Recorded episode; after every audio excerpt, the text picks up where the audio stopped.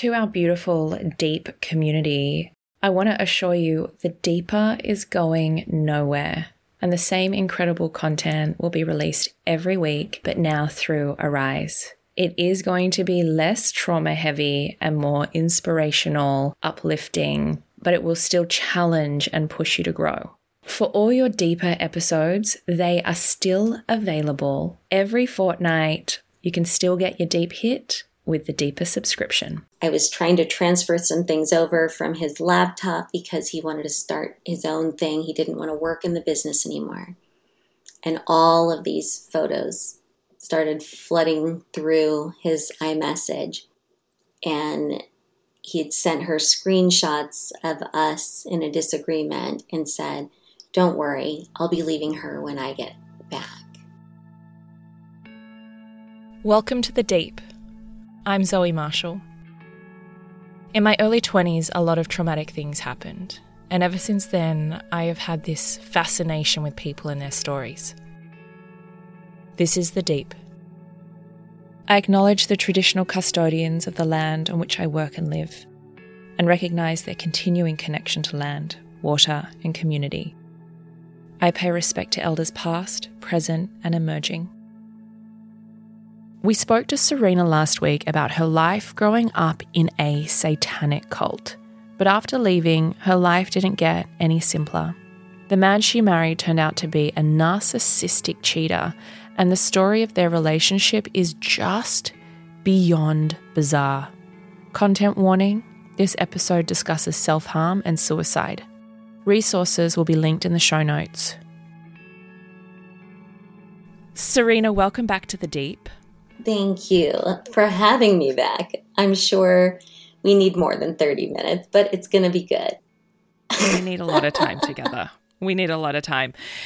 I want to pick up where we left off, which was you kind of dot pointing out your life post leaving your mum. You'd had a child and you'd met your husband. Can you tell me about him and what that marriage was like? Well, let me tell you who I met and then who I married. Wow. we were together for two years prior to getting married. And I had never experienced a love like that in my entire life. He was charismatic and like thoughtful and empathetic and compassionate and just everything that you could imagine that you would want in a man. Uh, I just, I got home from a work trip and he had painted this huge canvas of like a portrait of me. Like, I, it's just like things like that that will just blow your mind. Um, everything he did was very, very thoughtful, all the way down to leading up to the wedding. He made every single bouquet. like, oh, wow. Yes, that's the kind of person he was. So he loved to sing and play guitar. So he would sing me to sleep at night. And on our wedding day, the one song that was like our song he might because we were blending our families together by this point his son was about two and a half and my daughter was five and my my son was um, nine. So you have this like these young children. He had my son playing the cajon drum while i walked down the aisle. Oh. while he played the guitar and sang I'll Be by Edwin McCain, which was this song that was like, I'll be a better man when I'm older, you know, all these things. So that's who he was. We did a family trip from, so our wedding was in Napa, which is like a beautiful wine country type place. And we did a family honeymoon trip road trip. And in one of the memories I have, we stopped at this little like beach area. And for some reason, he was like, he was the kind of person where like animals gravitated towards him. And I have a photo. I know this is so weird. I have a photo of him and the three kids sitting together with squirrels surrounding them on their shoulders, in his hands. Like that is who he was. Okay, so now imagine two weeks after my wedding day, I'm back in my office. I was a VP of marketing at the time, I hadn't started the agency yet. I was in the executive suite, so there's no receptionist, but all the executives were out for lunch. And I heard the door open. And I look up and I see a woman and she's staring straight into my office. And she says my name. She comes into my office and closes the door behind her. She sits down. She describes my house, my kids. She tells me that she's been with my husband for over a year. At this point, she says that he betrayed her, that she thought he was leaving me for her. This was two weeks after my wedding day. And she sent me 300 messages, emails, text messages, videos, images, all of the things that they sent between each other, and many of them um, mocking me. Ah. Obviously, others sexual, you know, photos, videos, all of the above the mocking me hurt me the most. And in that moment, it was like I had him on this pedestal and the pedestal shattered. I couldn't function. I she said, Serena, he's not going to believe you if you tell him I came here. We need to confront him together.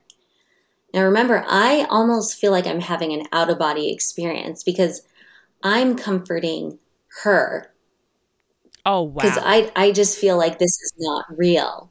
Right. I can't even place myself into this scenario. So she said, text him that you left something in his car. We'll go to his office or his work and um, we'll meet him in the back alley. I followed her every direction. I could not function on my own. And we get there, and I'm still in complete shock. I can't communicate. I can't do anything at this point because it's just like my entire world just blew up. It went from this amazing wedding, two years of my life, bringing our families together, bringing our kids together, moving into a new place. Like, I was I was utterly in shock. So he gets my text message and steps out. He opens the door and steps out into the back alley. At that moment, she grabs my hand it, as if like we're unified. And I still couldn't speak. I still, I was literally, I was frozen and he fell to his knees on the concrete, screaming and crying and yelling at her, telling her that you ruined my life. You, you know, fucking bitch. I can't believe that you would ever do this. Everything she says is lies. And I just walked away. Like, I was like, I can't. I can't do this. And I felt like I was in their love triangle. So I I like run. like I because it's either fight, flight or freeze. Well, I was frozen for that entire period And then I just started running. And I got in my car, and it was like so much like was just weighing on me all at the same time. I couldn't even drive.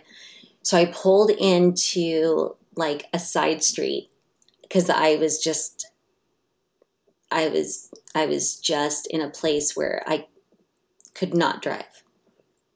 And I'm crying, I'm bawling. All of those emotions that were frozen for that period of time came out. He finds me, he pulls up behind me, sits in the car, and he says, like, I I can't imagine. I know I don't deserve you. I can't live without you. And that's the first time he says, I don't deserve to live. And from that moment, it felt like the next 10 years of our marriage, those moments kept happening.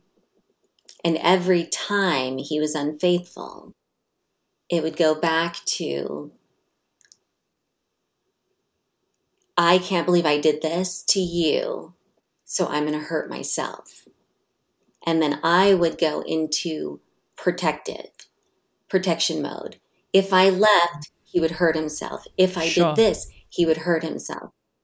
And there was many occasions where the first occasion, which was this, um, the first woman in, in this scenario, he you know it, it had been about a week and i had to go back to the like i could not be away from work. I had just gone taken weeks off for my honeymoon and my wedding.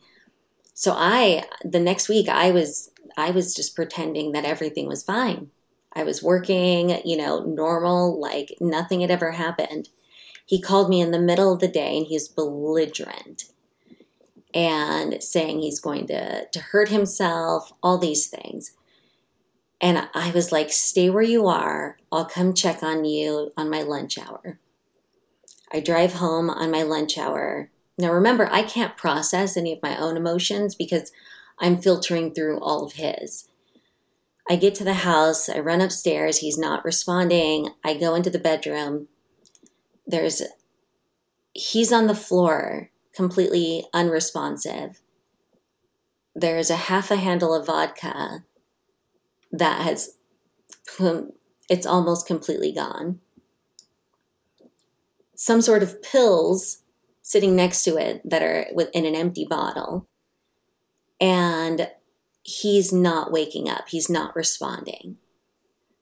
So I call 911 because now I'm panicking because I don't know how to get him.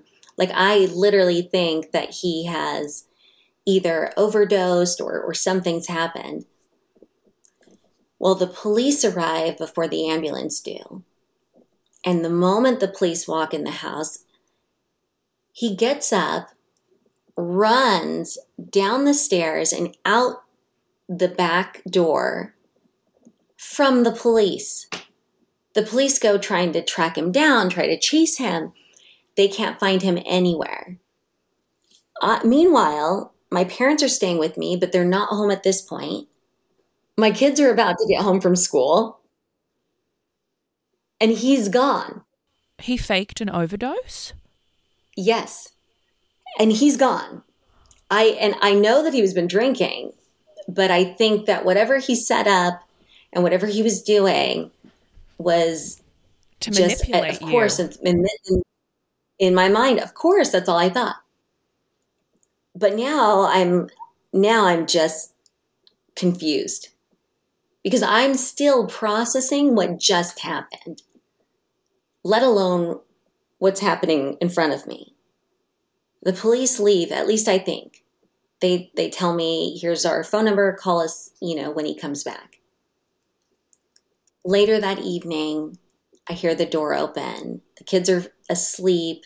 My parents are in their room. And I'm just relieved that he's safe because I don't know. What I just know that this is crazy. And five seconds after I closed the door behind him, the police are at the door. They were waiting for him. At this point, they come in, they arrest him for a 5150. My parents are awake.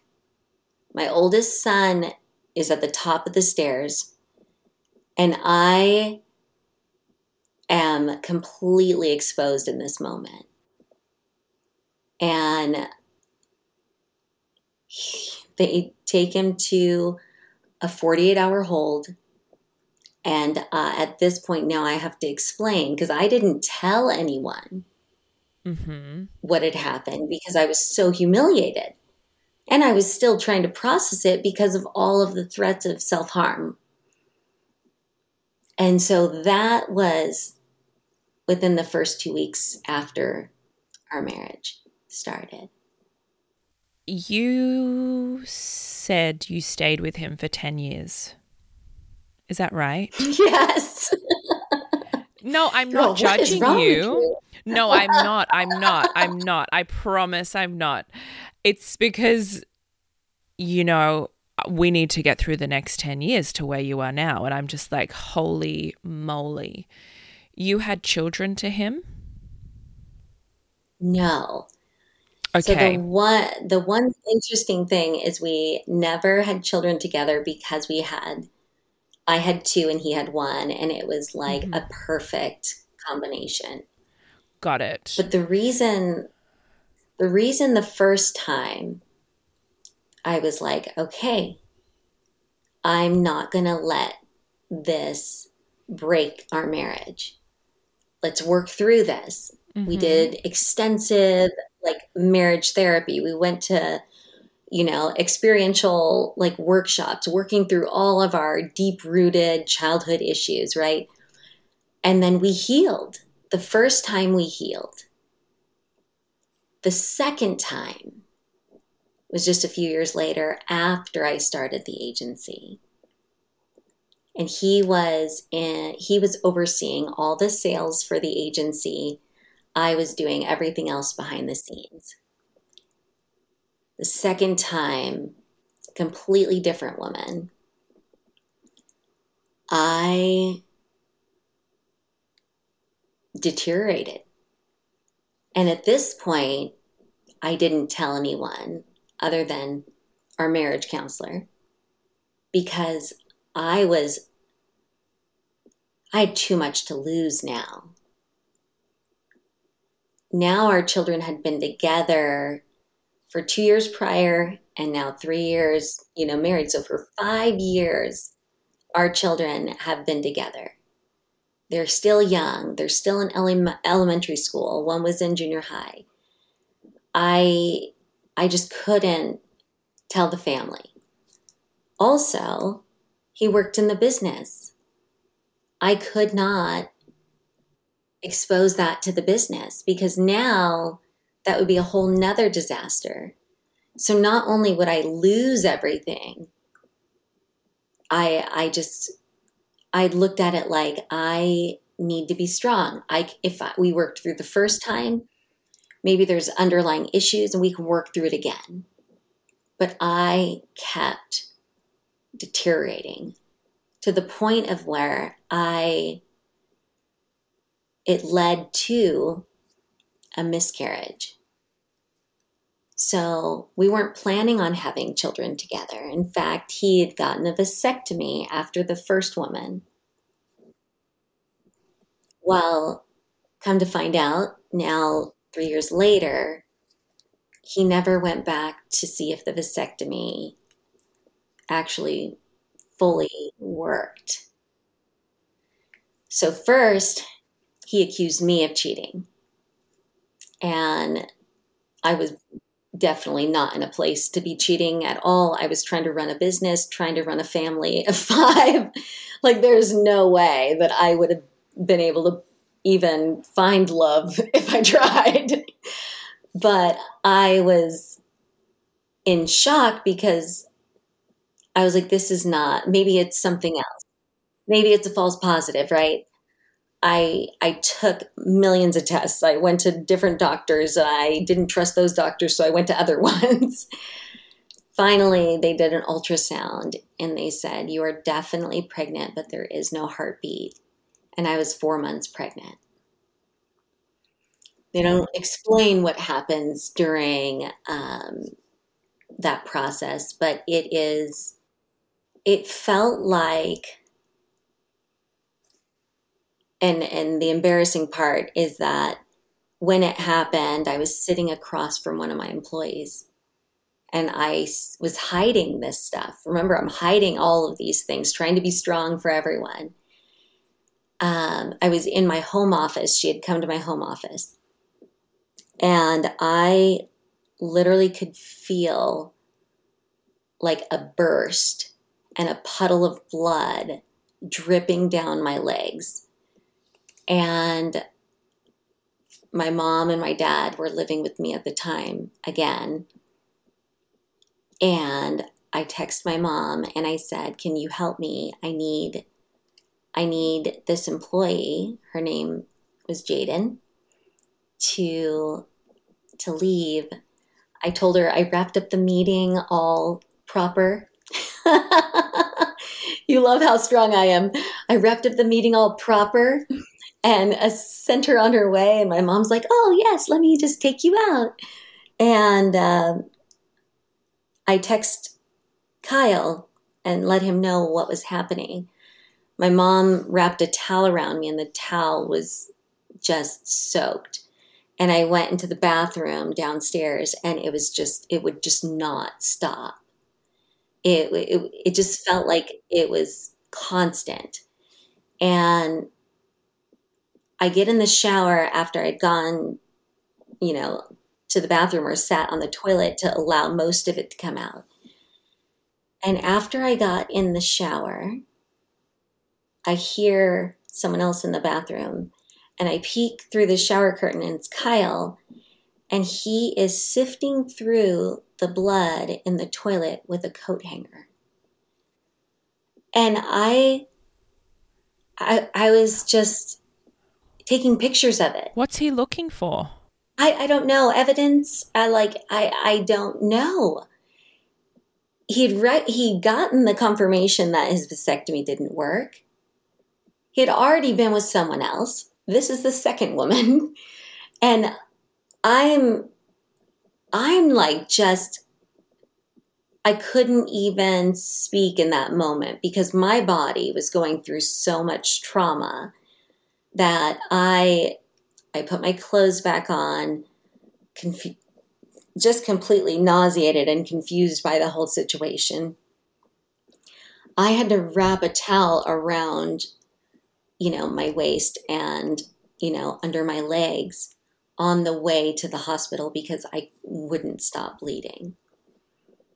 And he never showed up. And I was just destroyed this is now five years into the marriage, is it? How mm-hmm. how uh, where are we? About five years. Yeah. This person, this man, has he ever been diagnosed with anything? Like when the therapist, you guys saw her and all of the behaviors, was he ever diagnosed? No.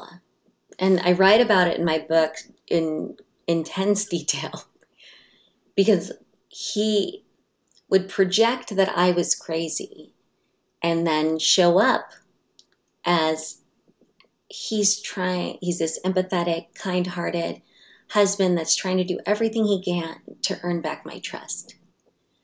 And I, at one point, I just remember looking at him like, who is this man?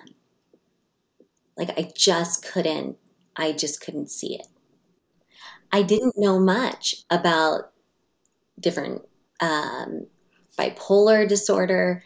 I didn't, I knew that there was narcissist involved. I didn't even know what gaslighting was until after I left. Because it wasn't like I was researching what's wrong with him. I was in so much pain and I was deteriorating that I was like trying to survive. Right. I was trying to protect my family by pretending everything was okay. And I would tuck the kids in bed and I would I would go in the closet and cry and drink, cry and drink. Like I was on a downward spiral and I could not lift myself out of it. It was just like a dark shadow had come over me. It sounds like, you know, um, know if it's psychopathic or, but it sounds very destructive. Did he have something in his childhood that you became aware of? Was there any type of abuse or you know your childhood is no. I, I, I mean you you get you get the award for winning the most you know you have the most reasons to to be you know acting like he is not him acting like he is so what are his reasons so I didn't know at the time, but uh, well, I did know that he was taking steroids. I knew that. Oh, okay. But what I did not know is that he was using cocaine and other drugs that I wasn't aware of. Mm-hmm. And so that added to the behavior. But it didn't excuse the behavior yeah, it would have exacerbated. Yeah, the underlying stuff is still there. Who he is at his core is, you know, pretty fucked up. And if you asked him, he would blame his father. Okay. But it's because he always had this very competitive relationship with his father. Um, Kyle was more of he wanted more attention. He wanted more of this. He wanted more of that. So I could never give him enough. Mm. And it wasn't until the third woman, literally days before I found out about her, I talked to my counselor and I said, he, he's apathetic. There's like nothing there like it's almost like he's cold towards me. There's nothing I can do. I can't heal enough. I can't forgive enough. Like, I, and you can imagine how many times I've forgiven. like, I have forgiven a lot. I said, I can't work hard enough. Like, I'm not a good enough mother. Like, but I am. I said, I'm an awesome mother. I'm awesome in bed. I have sex with him literally not just four times a week, like, you know, like I literally will do it four times a day if that's what he wow. wants. I was okay. like, like if if I needed to keep him happy, I was willing to work for it. Wow. And wow. earn it. And my counselor told me in this one moment, he said, Serena, you may be all of these things. You may be an incredible mother. You may be an incredible wife, an incredible provider but you cannot earn love. It has to be freely given. But remember, in my childhood, I had to sacrifice myself, and that's how I earned love. And I that didn't recognize my own, right? Like, I didn't recognize my own obstacle was that I kept trying to earn, earn, earn love protect his integrity, protect the kids, protect the business. And when I recognized that I can't earn that, it was like this light shed, it just shed so much light in that moment. And a few days after is when I found out about the third woman. And he was on a hunting trip. And I was home I was trying to transfer some things over from his laptop because he wanted to start his own thing. He didn't want to work in the business anymore. And all of these photos started flooding through his iMessage. Um, and he had sent her screenshots of us in a disagreement and said, Don't worry, I'll be leaving her when I get back. And so at that moment, I just let it all out. I stopped hiding.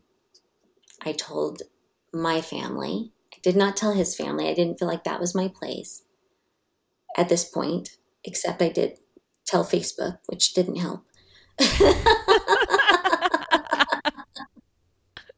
same, same, same, same.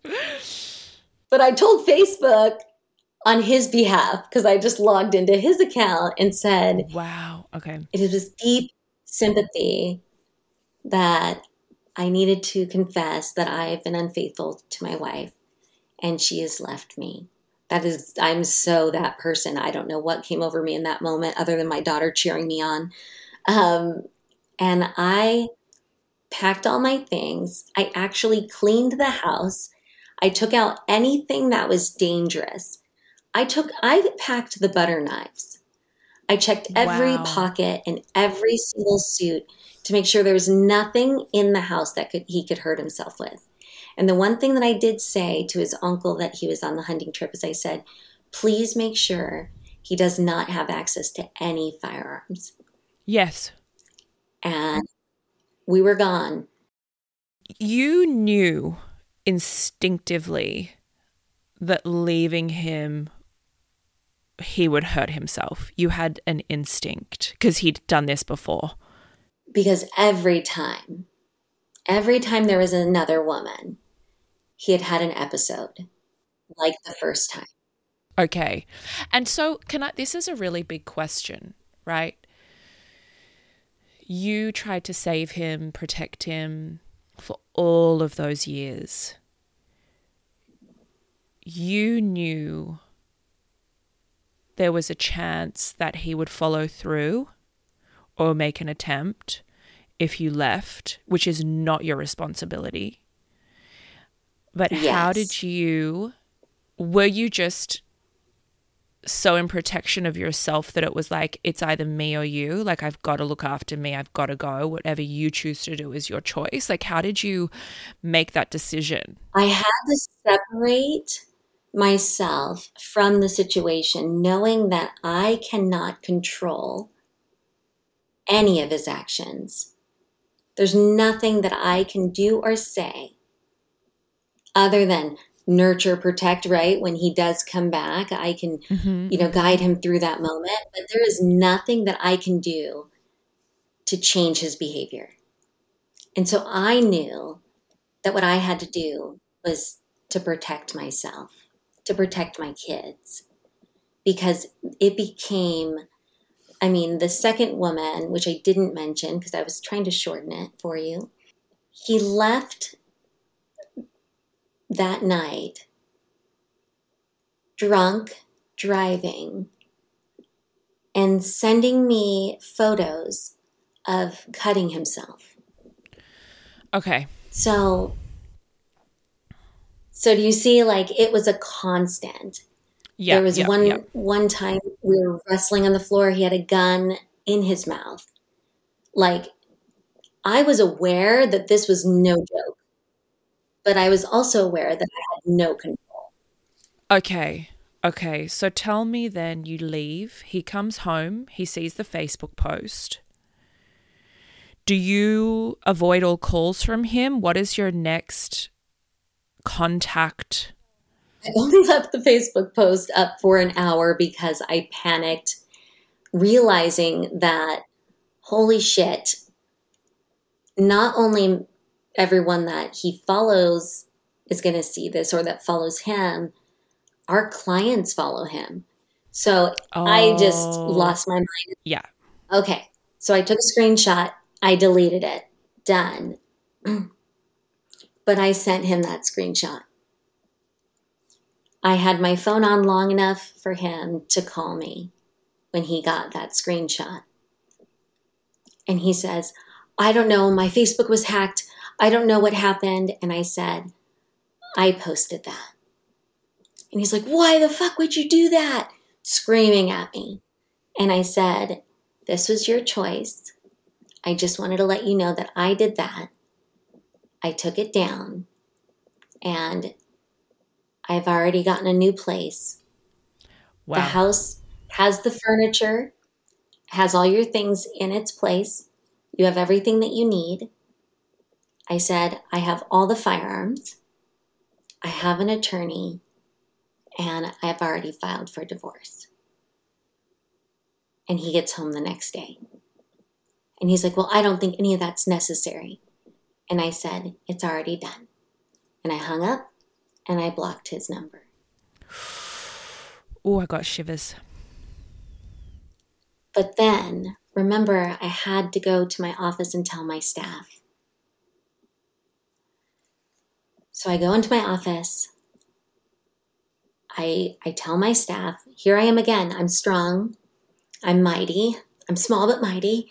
And I go in and I'm like, you know, we're going through this divorce, and I just want you guys to know that, you know, 2020 is going to be, because I left in October of 2019. I was like, 2020 is going to be even better. We're going to rock it, and we, you know, we don't need all this, and we're going to, you know, we're going to get through it. We literally had a glass of champagne, we're cheersing, and we kind of like separate, and I hear the chatter, the murmur and I say, hey guys, we have a no tolerance policy for gossip. And my son worked in the business at this point because he's 18. He says, Mom, they're not gossiping. I said, What? Kyle had been with Jaden the one that sat across from me when I had the miscarriage. She had given him cocaine. They'd been doing it together. She had left literally a month prior. And she'd cried on my shoulder several times because she was having problems in her marriage. And I was trying to comfort her, and she said she had to leave. And I had no idea that the whole time that was another woman that he was with. Wow. I know. By the time I I got my spy hat on and I started to unravel all of this, it was probably a total of 13 women. Wow.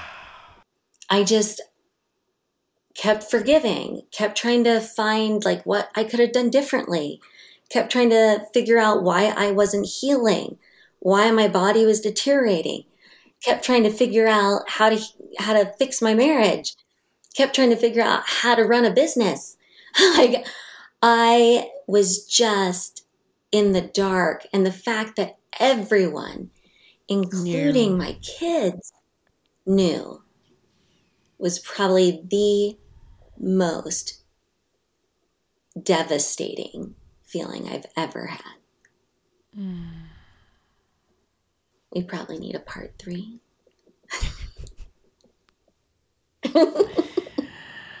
I want to talk about when you found him or how you heard. Okay. So between me leaving him him in October. And by the way, I had never felt so weightless. I felt like I was floating. If you could see a photo of me, literally two weeks after and two weeks before leaving him, I look like completely different. It's like this stress and this weight just came off me. It was the most beautiful like feeling I'd ever had. So I was like, nothing could knock me down. But then COVID hit. and all these things are happening. However, I left him on October 19th. And by November, he had a completely new woman in his life. Um, none of which that were on the list of the women before. And they were toxic together. They were very like volatile. It was a very unhealthy relationship. Mm. Um, he had moved into a city that was is kind of like a gated community, which is known for a lot of um, drama, parties, all kinds of things. So I knew that he was reliving all of his bachelor life all over sure. again. He'd gotten a stripper pole in the center of his living room. I mean, he was going all out. Mm-hmm, um, mm-hmm. I'm sure he was still using at that time. Um, so I had really tried to keep everything compartmentalized. I didn't read any of the emails. I, you know, I didn't read his text messages. I would just file them. And unless I knew that it was something important. And I tried to be really thoughtful about every response because remember, I still know what he's capable of. Mm-hmm. And so I was very sensitive and very thoughtful. I get a call from this woman. Um, we'll call her Vanessa. Mm-hmm. And she shares with me on the, uh, don't ask me why she thought to call his wife that he's going through this divorce with, but she did. And she spews out all this information that he took her to Napa, where obviously where we were married, asked her to marry him in Napa, does all these things. And then she goes into saying that she thinks that he's with other women and she's not sure, but it created this big argument. And when she said she was leaving, then he threatened to take his life, to kill himself. Mm-hmm. And she said, yeah, I, she's like, I think it's bullshit. And, you know, he's just trying to manipulate me. And I said, I would never take someone else's life like a grain of salt. So just be sensitive to how you approach that situation. But I also need to say, you do need to speak with someone, but that someone is not me. Fair and then I hung up because mm-hmm. she was exploding so much information and it wasn't healthy for me to hear it. And then a few days later, I I get a text from him saying something like, "She's out of my life. She's crazy. Um, you know, COVID just hit. I'm there. Everyone's on lockdown. If you and the kids want to come stay with me, you know, you know, we'll we'll be on lockdown together. And I was like, I don't think that's a good idea. Mm-hmm. I've mm-hmm. gotten taken care of. Like it's it's good, but thank you so much for thinking of me. What I didn't realize is that that would have been his cry for help, but it's not my responsibility to save no. him anymore because I would have sacrificed myself to save him. We'd be back there. Mm-hmm. Yeah, and I was in healing mode. Like I was like healing on steroids. okay, like so a few days later I get a text message in the middle of the night. And remember he's never apologized for any of these things other than I'll never do this again. I'm sorry. I'm sorry. I'm sorry and XYZ, right? But never really owned it and apologized. And so this night I get a text message from him that says, I'm so sorry for all the pain that I have caused, and I'm so grateful for all the memories we shared. And I just thought to myself, like, wow, he finally is making progress. Like, this is a beautiful moment. And I said, Thank you so much. That means the world to me. Like, I'm so glad that you can see the pain that you've caused like i was just i was just so grateful in that moment. And i go back to sleep. And i wake up in the morning and i have like just eight or nine missed calls from vanessa. And I have one voicemail I cannot understand. So I call her back, and she is blubbering and screaming, and I can't understand the words she's saying. All she keeps saying is, You're the next of kin, you're the next of kin. And then somebody grabs a phone from her and says, Kyle's in the hospital, and you're the only one that can visit him. So I hang up. The hospital just happens to be literally, I can see it from outside my window. Mm-hmm. Like it's not more than a block away. Mm-hmm. So I'm running down the stairs. My daughter comes out. I say, No, stay home. I, let, I just need to figure out something's happening. I'm like sliding down the stairs. My son's in bed. He jumps out of bed. We're flustering around, and my son's like, Mom, I'll come with you. I'm like, Okay. So we get in the car, drive a block, and I run into the hospital, and I'm just completely confused. And my son's saying, I, you know, like I'm getting all these messages, like, like you posted something on Facebook that said enough.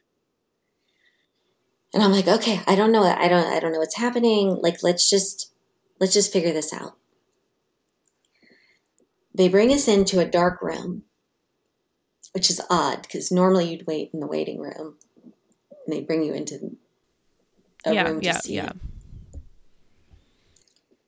And we're sitting in there and i said I don't, i've never been in this room. I don't feel good about this. And my son's like no don't worry. It's going to be okay. Everything's going to be okay. I'm like okay. Like everything's fine. And a detective and a nurse walk in and they sit down and they say um, there was an incident last night and your um, Vanessa was there with her daughter at the house. Something happened between them. And during that time, she got scared. She ran outside because she heard that there was a gunshot. She called the police. The police came in through the back door and and right before they can ask Kyle to put down his gun, he picked up his gun and placed it against his head and pulled the trigger in front of the police officer. And I said, "Can I see him?" Like I I'm thinking in my mind that he's surviving. Like okay, so he he shot himself. Okay, so is he okay? And they're like, no. We brought him in this morning and he died on the operating table. I'm so sorry. And I I just was I I just was in a place where I thought that message that I got from him was so special. Finally, he's owning his part. Finally, he sees this. He's making progress. He's no longer with her. And then to have all of that unfold, it was, um, and then remember, I never told his family about any of the women. I never told his family why we separated or were going through a divorce. And now his family is running towards me as I'm walking out of the hospital. And now I I have to unfold and unpack the last 10 years of our lives. And that was just the beginning he had canceled his insurance. So there was over 200,000 in medical bills. I didn't realize that when the coroner comes in to take his body that they leave all of the mess behind. And so there's literally not just packing up his house and cleaning it. But there's a whole nother side to this where the blood splatter all over the couch, the bullet holes need to be patched up. It was it was the unraveling and the aftermath that I did not put in my book. That is an entirely it could be an entirely own, like its own book because it was so bizarre and so because when somebody takes their life it, it doesn't just impact them of course. They think they're saving everyone else and from from themselves. But in reality i just had multiple calls from all these different women that found me on facebook i had people pretending to be other people i had i mean it was it was like a hurricane all the while i'm trying to plan a memorial that was a virtual memorial in the middle of covid Oh, Serena, this is. I do. I mean, do we need part three? This is just. Your life has been incredibly traumatic, and you have got this wonderful still energy about you, this lightness and this joy and this sense of humor that is just astounding astounding. For those people that want to hear all the bits in between, you have written a book. So we're going to leave that link in our show notes. We do have one final question for you today because I know we could go on forever. The question is Who are you when no one's watching? Oh, that is such a good question. I am the same person that you see and that you hear now when no one's watching. Because I know myself. Mm. Thank you so much for being with us on the deep. This you are you're truly incredible. I really appreciate your courage with sharing with us today. I adore you. And I am just so grateful to be here to share my story with you. And I know there are so many more facets, and we may need you on again, but I am deeply appreciative of your time. Thank you. I hope you enjoyed this week's episode of The Deep. If it's left you with any burning questions for me or our guests, please hit us up by direct message on Instagram at What's the Deep.